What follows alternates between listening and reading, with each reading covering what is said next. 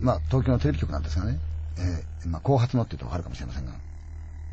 美術さんが夜、今度、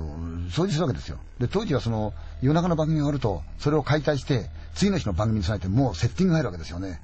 時間が非常にもう押し迫ってますから、もう慌ただしい仕事をして、もうすぐに掃除にかけてってわけですよね。で、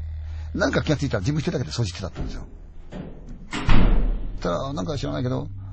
うーっていうの声したんだよ。誰だおいふざけんじゃないぞおいやめろよつってやったって。そしたら、は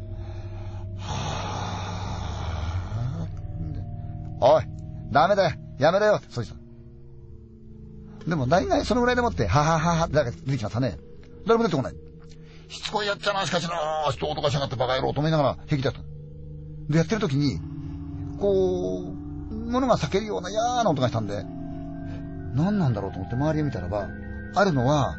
その二重といってね、あの、ちょっと台なんですかね、畳一畳分ぐらいのやつと思って、えー、高さがまあせいで十何センチか十五センチかそんなもんでしょうね。台がいくつか使うわけです。舞台のセット作んで置いたんですがね。それが置いてあったんで、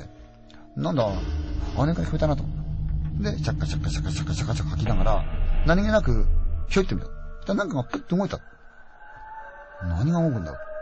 厚さ15センチぐらいで向こうで動けるもんそうないですからね。で、気になるもんだから吐きながらどんどんどんどん近づいたら、また、